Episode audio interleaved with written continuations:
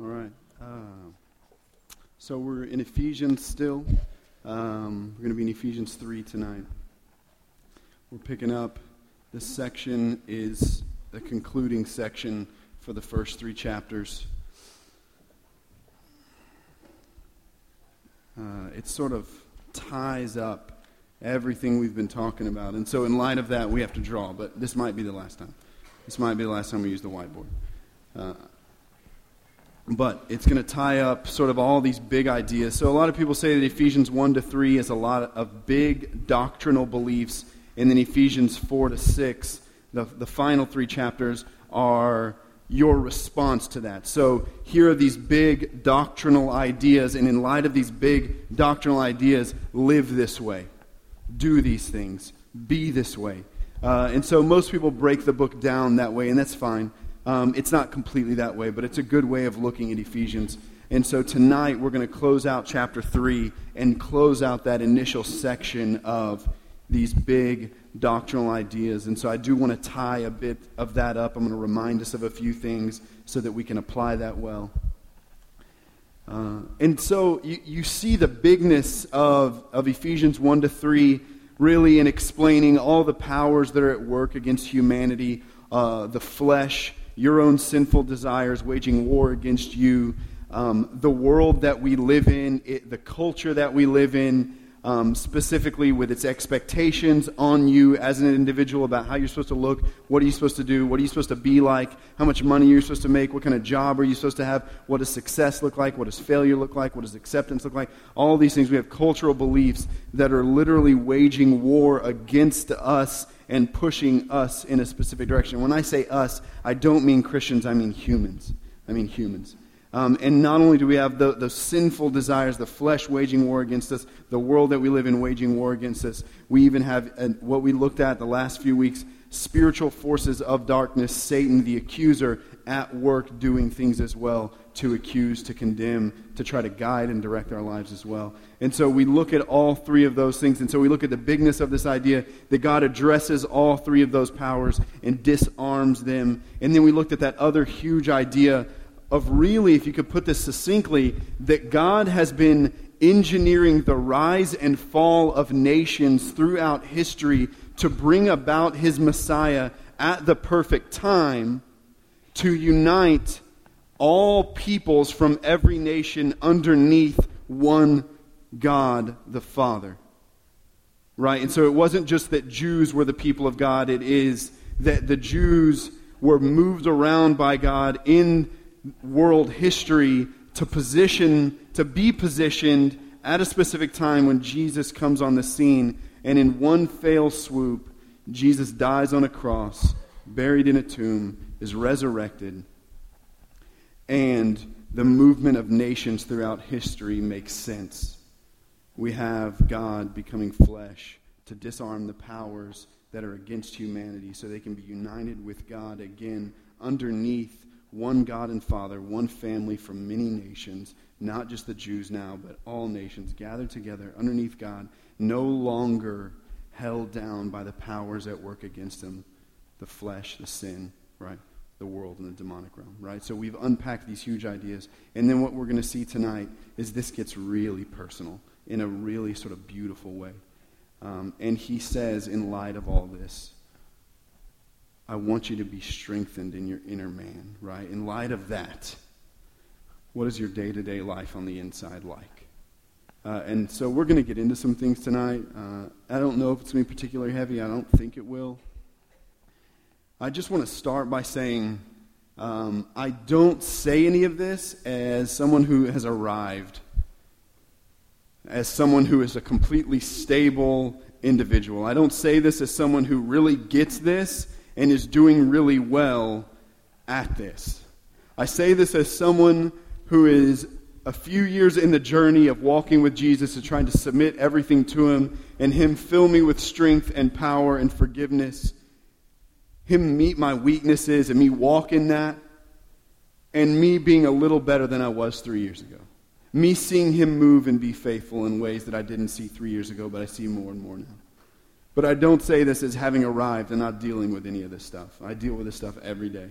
And as I'm working through the sermon this week, like the heaviness of life weighed on me more than most, most weeks. So that I'm reading about strength in the inner being, and everything in my inner being is just falling apart. And I'm like, why, God, can't, how about you give me a good week and I have a place to talk from? And it's like, no.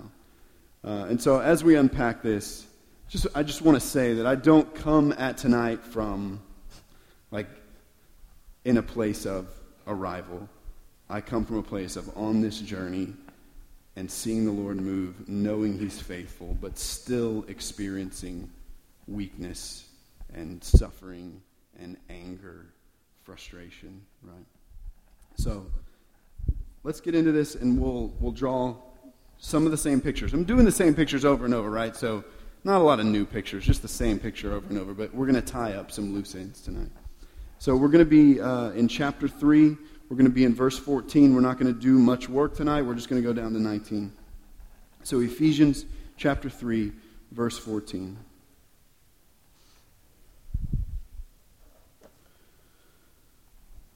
For this reason, I bow my knees before the Father, from whom every family in heaven and on earth is named. Uh, we can stop there. We can stop there. That's fine. For this reason. Uh, there's, there's two Greek words for this, hutos and hata, two Greek words. One of them means for this, the things I just mentioned, and the other one means for this, the things I'm about to mention. Um, the one particular here is not what I'm about to mention, it's in light of the things that I've already said. So when he says for this reason, he's saying, remember everything I just said. In light of everything that I just said, I'm doing this now. So I think it's really important that I'm, gonna, I'm just really going to quickly going to highlight a few things that I actually just talked about. I want to highlight them again with a picture so that we can use that picture to unpack, right?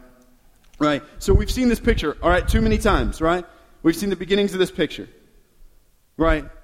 Or, okay, right. So we've seen this picture. Okay. I'm getting tired of drawing it. All right? Not really. I literally draw this every day for some reason. I wake up and I draw it, and I'm like, ah, oh, it's comforting. Right? A blue stick figure is thrilling for me. Okay. okay. So I want to unpack a couple things, right? So, Father, Son, Holy Spirit. God exists as spirit. He exists in a non physical reality um, before everything is made, he exists in community. Father, Son, Holy Spirit. He's a Trinitarian being. He is not without anything, perfect glory, perfect majesty, not needing anything, not lonely, not wishing anything was different, really. Like, he is cool and fine by himself, and he actually enjoys himself very much, right? He's perfect, and he doesn't have annoying people around him, really. He's just a Trinitarian being who has all things, is overwhelmed with love, overwhelmed with creativity, overwhelmed with majesty, this being exists. And what we see is that he begins to create physical things. Genesis 1, right? He begins to create physical things. And so I've been, I drew this in purple. Purple means spirit throughout all of ancient history, right? No, um, that's just the color of my marker. Um, so, uh, Father, Son, Holy Spirit exists as spirit. And then, and then they begin to create humanity, or they begin to create the physical realm, creates the earth, creates the sky, separates the earth from the sky, separates the land from the waters, and then fills the sky with birds, and then fills the, the, the sea with fish, and then fills the land with animals, livestock, things that roam on the ground, creeping things is what it says. I don't know what a, I, you know, probably what a creeping thing is. But we see him filling everything that he has separated. And all these things are physical, so I've drawn them in blue. Blue means physical. Throughout all of history. So, here's this interesting thing. Everything in the physical realm, especially the, the, the created beings, the creatures, they're all created after their own likeness. It says that several times. Everything. The birds of the air after their own likeness. The fish of the sea after their own likeness. The livestock after their own likeness. The creeping things after their own likeness. Everything is created after its own likeness except for one thing, his last creation. Humanity is not created after its own likeness. It's created after his likeness. It's created in the image of God. So then he breaks that pattern of saying, in its own likeness, in its own likeness, in its own likeness, in its own likeness. Humanity I made them in my image, male and female in my image, both in my image. He says it three times. So he breaks his pattern, starts a new pattern. So we see something really interesting about humanity in that it is it is both.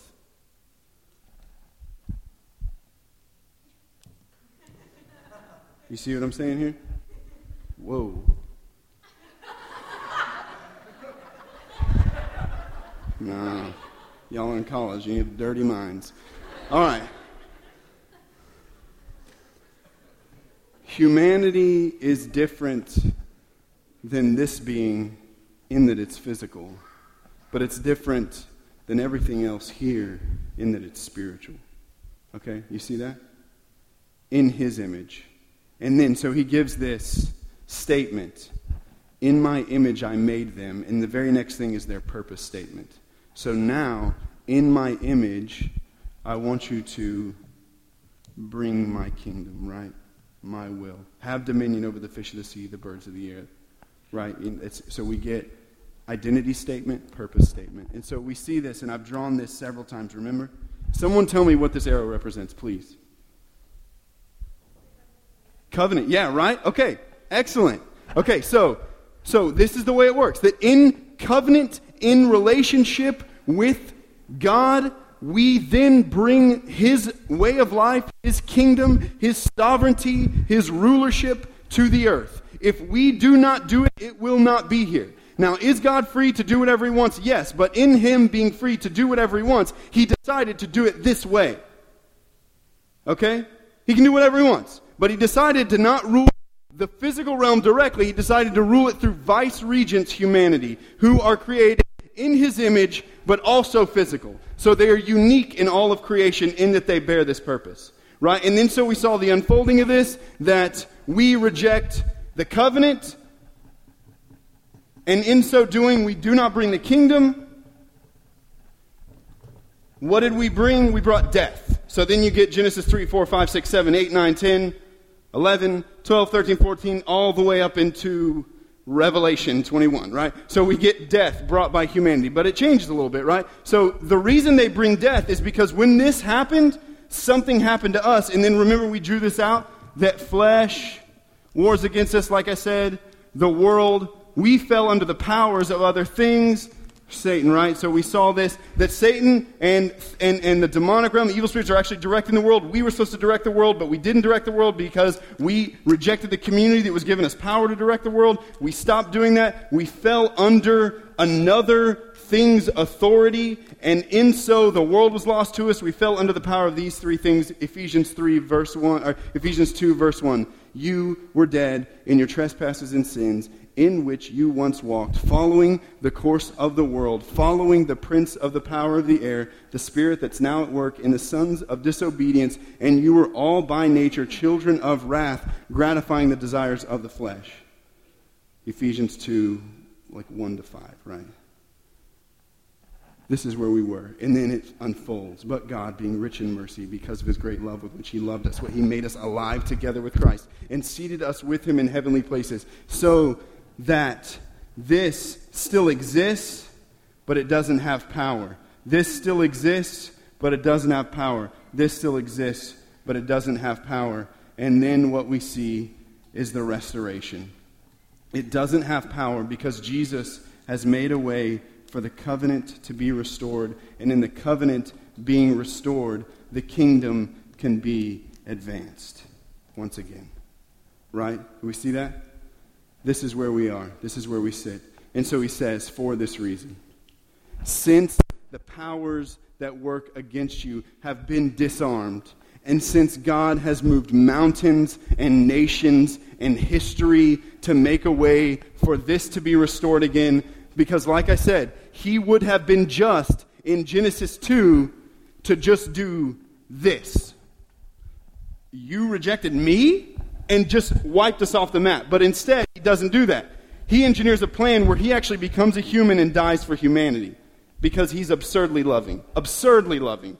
That's not just kind of nice, it's absurdly loving. It's ridiculously loving. That instead of wiping us off the map and being just in doing so, He becomes a man, dies for our sins, lives a perfect life that can be attributed to us, and so restore the relationship for the purpose of restoring his kingdom, his dominion, his will, his sovereignty, his rulership, his life. But it happens through here, then through here, right? For this reason, I bow my knees before the Father, from whom every family in heaven and on earth is named, right? So that whole all families brought together. It's exactly what he's alluding to. He's alluding to the moving of nations to draw all nations to himself. For this reason, uh, I bow my knees before the Father, from whom every family in heaven and on earth is named. What is he praying for? And this is where we're going to drop in. That according to the riches of his glory, he may grant you to be strengthened with power through his Spirit in your inner being, so that Christ may dwell in your hearts through faith. What does that mean? I'm sorry, I had chili. I was a judge in a chili cook off just this afternoon. And so it's like coming up, right? Um, that according to the riches of his glory, he may grant you to be strengthened with power through his Spirit in your inner being. In your inner man is what it actually says in the original language. In the inner man. What is that? What is that? Let's draw a picture, right? And we'll use this picture to make it make sense. Let's break down the mechanics real quick of this right here with two very simple circles. This is you and me. We are we are what you could call a holistic duality. Okay? We're holistic duality. Um, C.S. Lewis was wrong. I'm sorry. He was wrong here. He has this saying that says, You're not a body with a soul, you're a soul with a body. And that's not correct. We are a body and a soul. Okay? One is not. You cannot be a human without being both of these, like we drew here. If you are only a body, you're really just an animal. If you're only a spirit, well, you're just a spirit. So it's not that you're a body that contains a soul or a soul that contains a body. You are a body and a soul, and that's what makes you up. You, it's, it's indivisible. So when you even see when you even see in the end, when Jesus returns, what happens is he raises the dead, he raises them in physical bodies, and then in the end, it's not that we are spirits who live in heaven, we are physical spiritual beings that actually live on the earth, except for there's no sin or pain or crying anymore. That's the end of the story. Not you go to heaven and play a harp on a cloud. That would be terrible. That would suck. I'm sorry, it just really would. But it's not what happens. He resurrects the dead, judges the living and those who have died and been resurrected, and in their physical and spirituality, they then live forever without pain or crying or sin or death anymore. So what we were supposed to do from the beginning actually happens. Right? So here we have what humanity is. Now, some of you are going to say we're a three part being, you're a spirit, soul, and a body. Okay, that's fine. Just put the soul in there, okay? The soul is your non physical part. If you want to cut that in half and say you're a spirit and a soul, th- be my guest. That's totally fine. But what I'm saying is you are a physical and a non physical being. There are aspects of you that are physical, there are aspects of you that are non physical. And you've seen what I've done here, this overlap. That's probably where I would include your psychology. There are parts of you that are physical, but they feel very non physical emotions, the things that drive emotions, love. Most of modern psychology only deal, deals in this realm right here. They've sort of neglected this part, and rightfully so. Science really doesn't need to be diving in up here. You have no way to weigh or measure outcomes in a non-physical realm. So it's really, it's not that that's bad science. If you start, if science started addressing things in there, that'd be bad science, because science weighs and judges the physical realm. So you've got these two parts physical, non physical. So, what is the inner man? The inner man is just simply this part.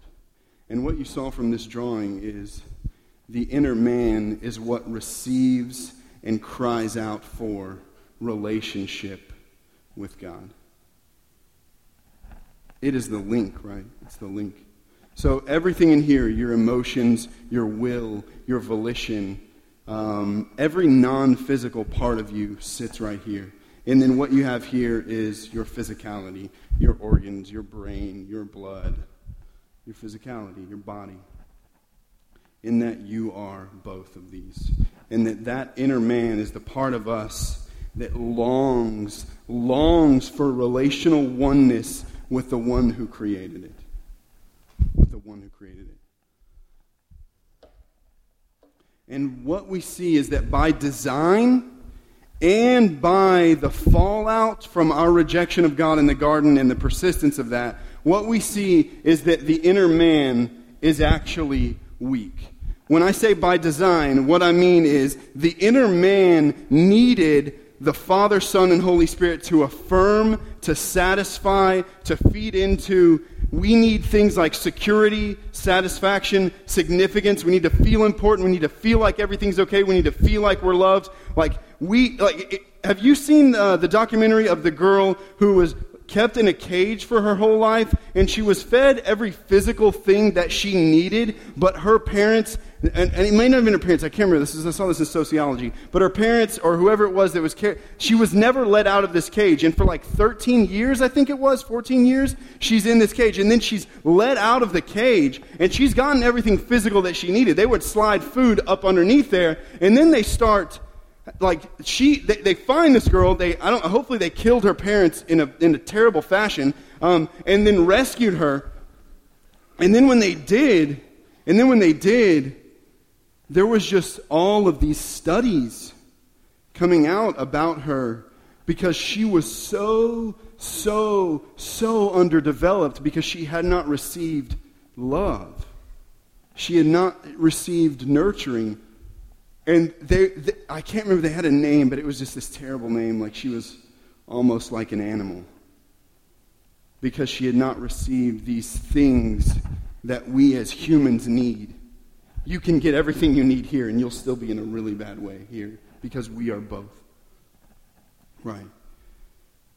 And so, what we see from the beginning is that we are engineered to be in need. We are in need of affirmation, like I said, security, significance. We're in need of these things, and it was up to this being to provide them. But the fallout from the fall has also caused in that weakness for us to need so much more because in the world that we live in, there is an incredible amount of pain, an incredible amount of rejection, an incredible amount of anger, an incredible amount of anxiety, an incredible amount of jealousy, incredible amount of fear. All these things that you and me and every other human on the planet wrestles with is locked up in here. It's locked up in there and that we needed to be affirmed in our frailty as humans, but then in our frailty and in the falling apart of humanity, this also got damaged. And so that we as humans are in need, but we are also damaged and broken. In desperate need, damaged and broken. And so that what we see is that uh, when these powers get destroyed and that Christ restores relationship, that the first thing that he is about doing, that the first thing that he begins to do is to restore the inner man. He begins to restore the inner man so that life can be brought to all of the man, and then in life being brought to all of the man, the kingdom of God can begin to come. But he begins to restore the inner man first. He begins to restore the damage. He begins to restore the hurt, the rejection, the fear, uh, the jealousy. He begins to restore the damage done to all of us as humans as we've walked around on this planet. He begins to restore. And that's his desire. And so that what we see Paul saying in 2 Corinthians 4, he says, uh, even though the outer man is wasting away, the inner man is being renewed day by day. In that even though I'm getting old and tired and crippled, my inner man is growing strong and stable and and joyful, and that the inner man is being strengthened. The outer man is wasting away. In Romans 12, he says, Be transformed by the renewing of your mind.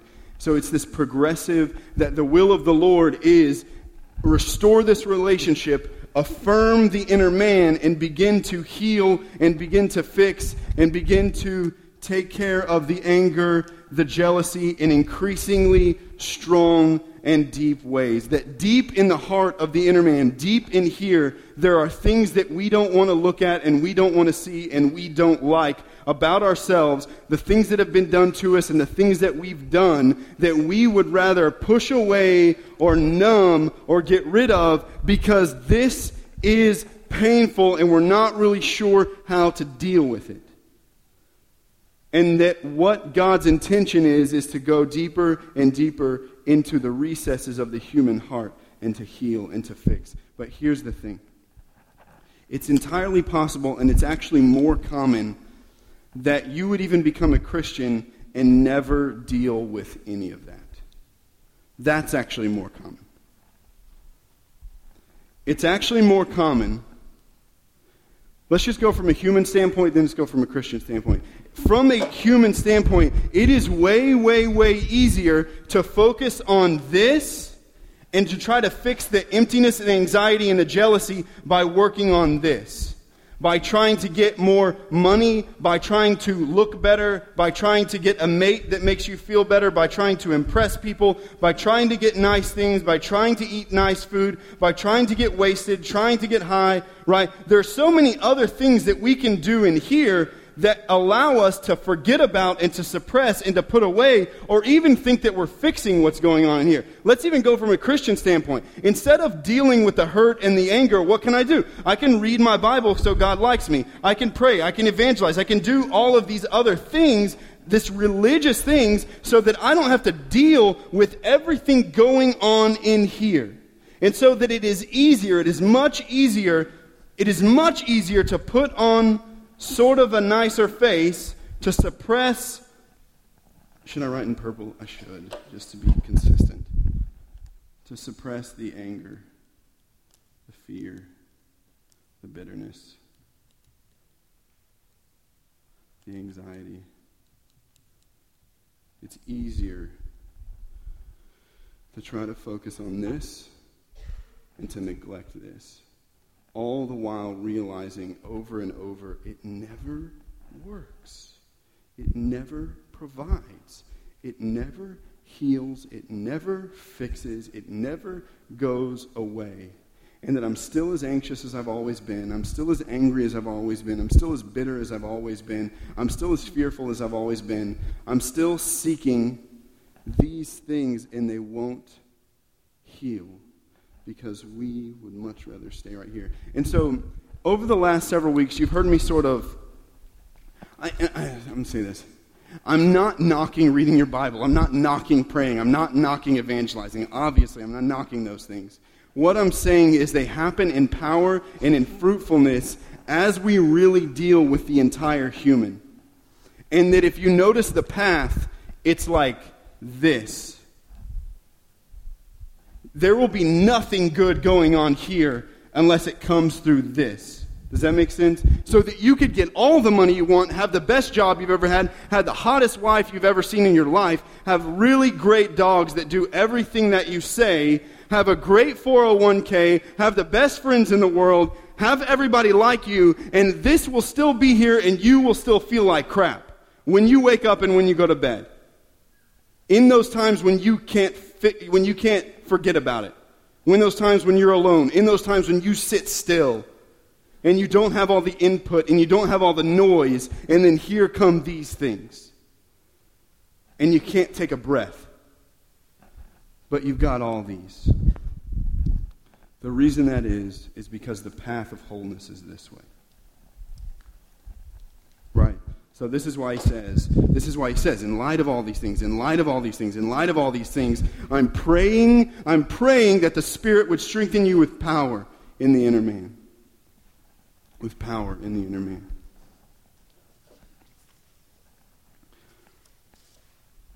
So, like I've said, we spend a ton, a ton, a ton of energy trying to convince everyone else and ourselves that this mess is not as bad as it is. We spend a ton of energy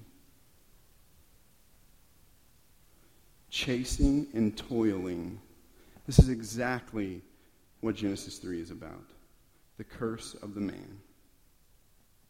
That you will till the ground and you will toil, and by the sweat of your brow you will eat, but you will turn up thorns and thistles. That was not the way it was supposed to be. It was supposed to be fruitful labor with everything provided, and instead we toil and strive and toil and strive by the sweat of our brow to convince ourselves and everyone else that this mess isn't quite as bad. That it's not that bad. That the anger I can manage, the anxiety I can manage, the fear I can manage. And so I think some of you would say, like, no, I'm clinically depressed. I'm clinically anxious. I'm clinically, right, whatever. And I would say that's totally fine. That's totally might be true. That in here, I've just erased it. In here, that might exist. And meds will only deal with this.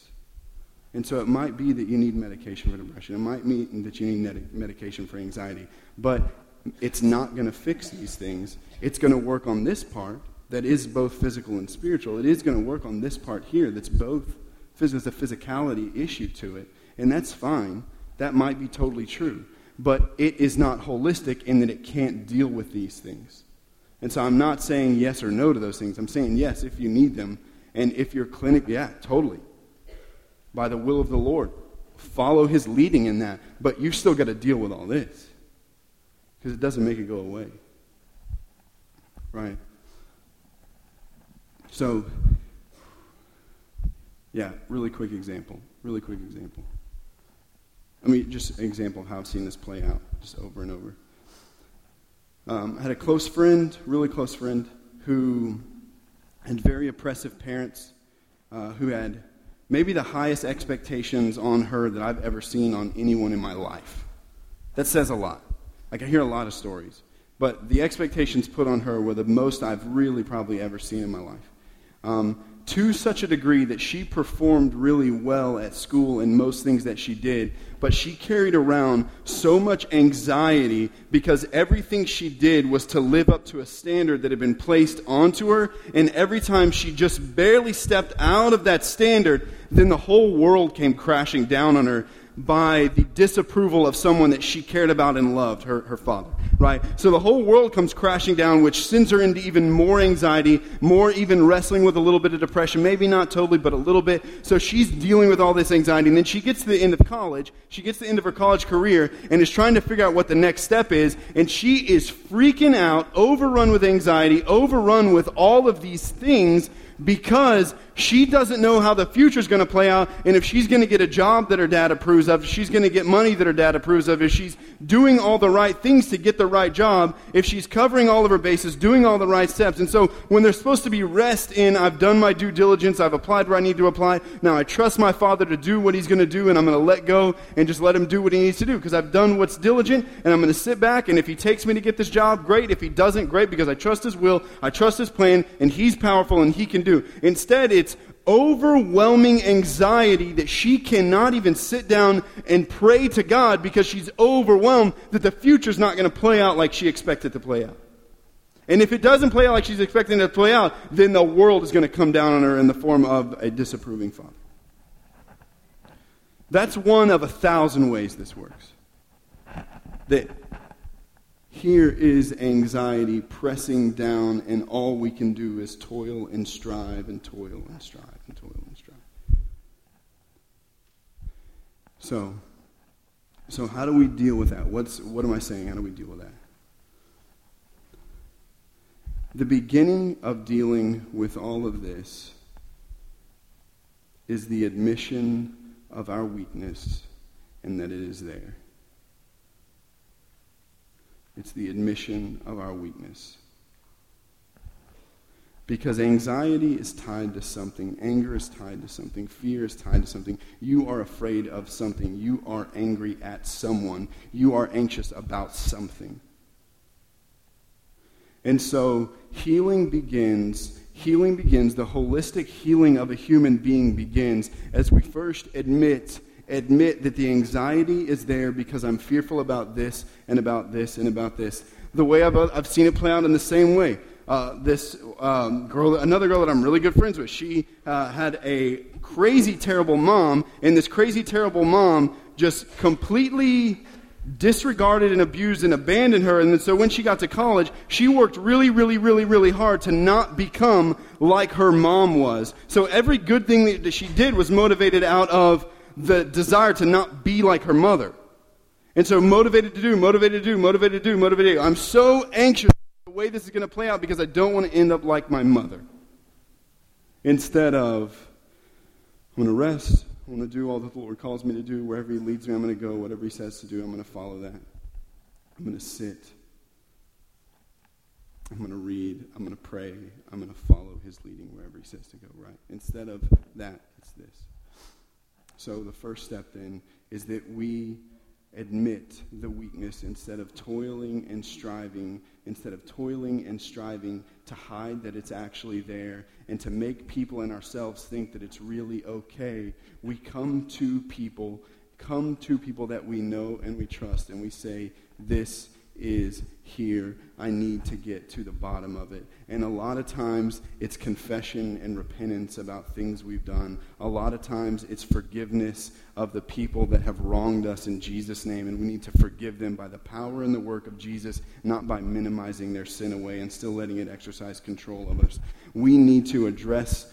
We need to address some specific things like letting go of control over how our future plays out what kind of mate we are going to get or not get, what I need to do to get the boyfriend or the girlfriend who's going to make me happy, to let go of the control of doing every little thing to please all of the superiors above you, like your professors um, and like your teachers, so that they approve of you and affirm you and like you. And so we are working so hard, so, so hard to be affirmed by the people above us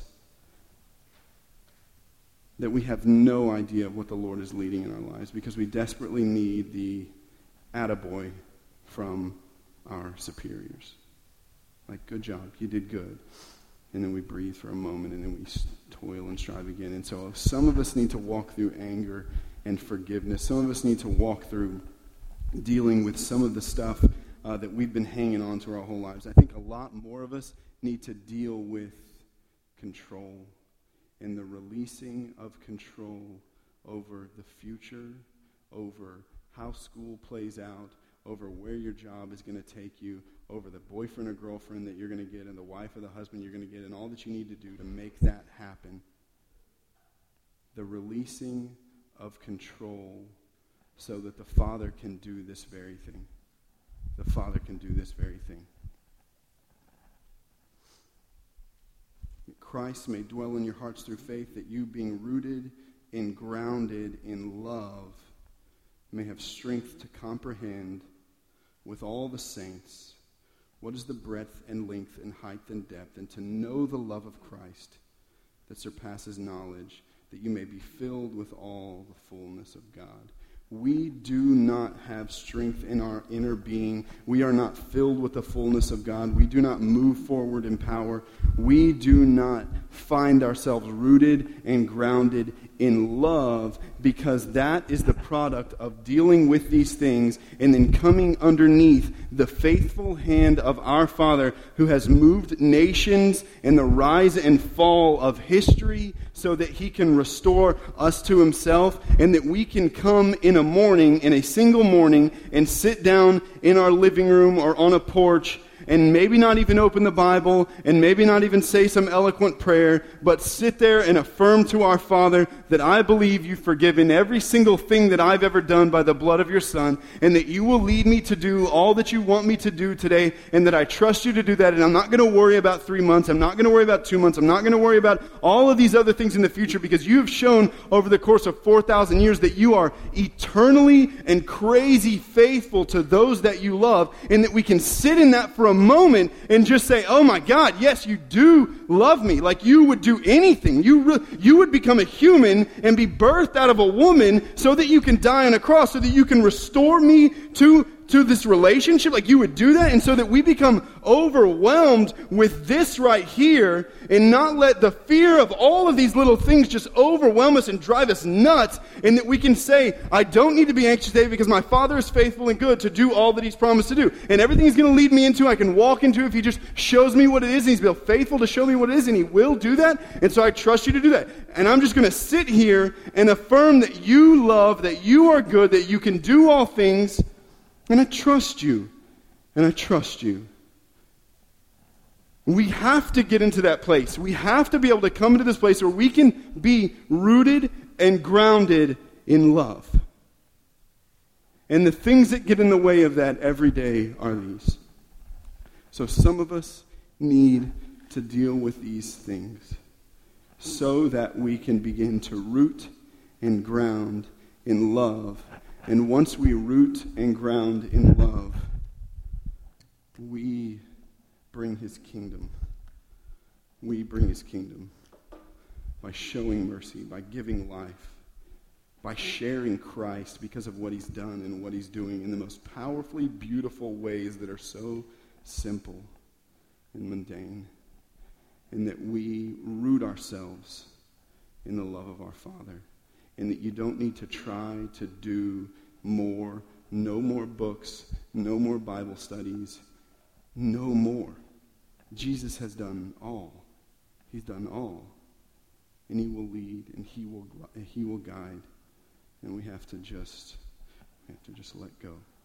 We have to just let go. And so I would say some of you, yeah, some of you need to just admit the weakness so Paul said, I'll boast all the more of my weakness so that the power of Christ can rest on me. The anxiety, the anger, the fear, the bitterness is so overwhelming that it keeps us from rooting and grounding in the love that Jesus died for us to receive and be restored by.